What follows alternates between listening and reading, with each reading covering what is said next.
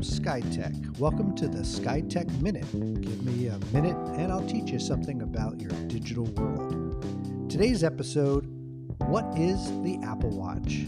Well, Apple Watch has been around for, I don't know, at least five years, and it has been this interesting tool that's been separate from your iPhone, yet it's almost like wearing a computer on your wrist. Apple Watch will tell you the time, of course, and sync with your calendar. You can change uh, bands to match your style. But where Apple Watch has been and where it's going is pretty incredible. The future of Apple Watch is like having a medical device on your wrist, measuring your heart rate, looking for nascent health conditions, and over time, learning about your behaviors and literally tapping you on the wrist when it detects something that doesn't seem right.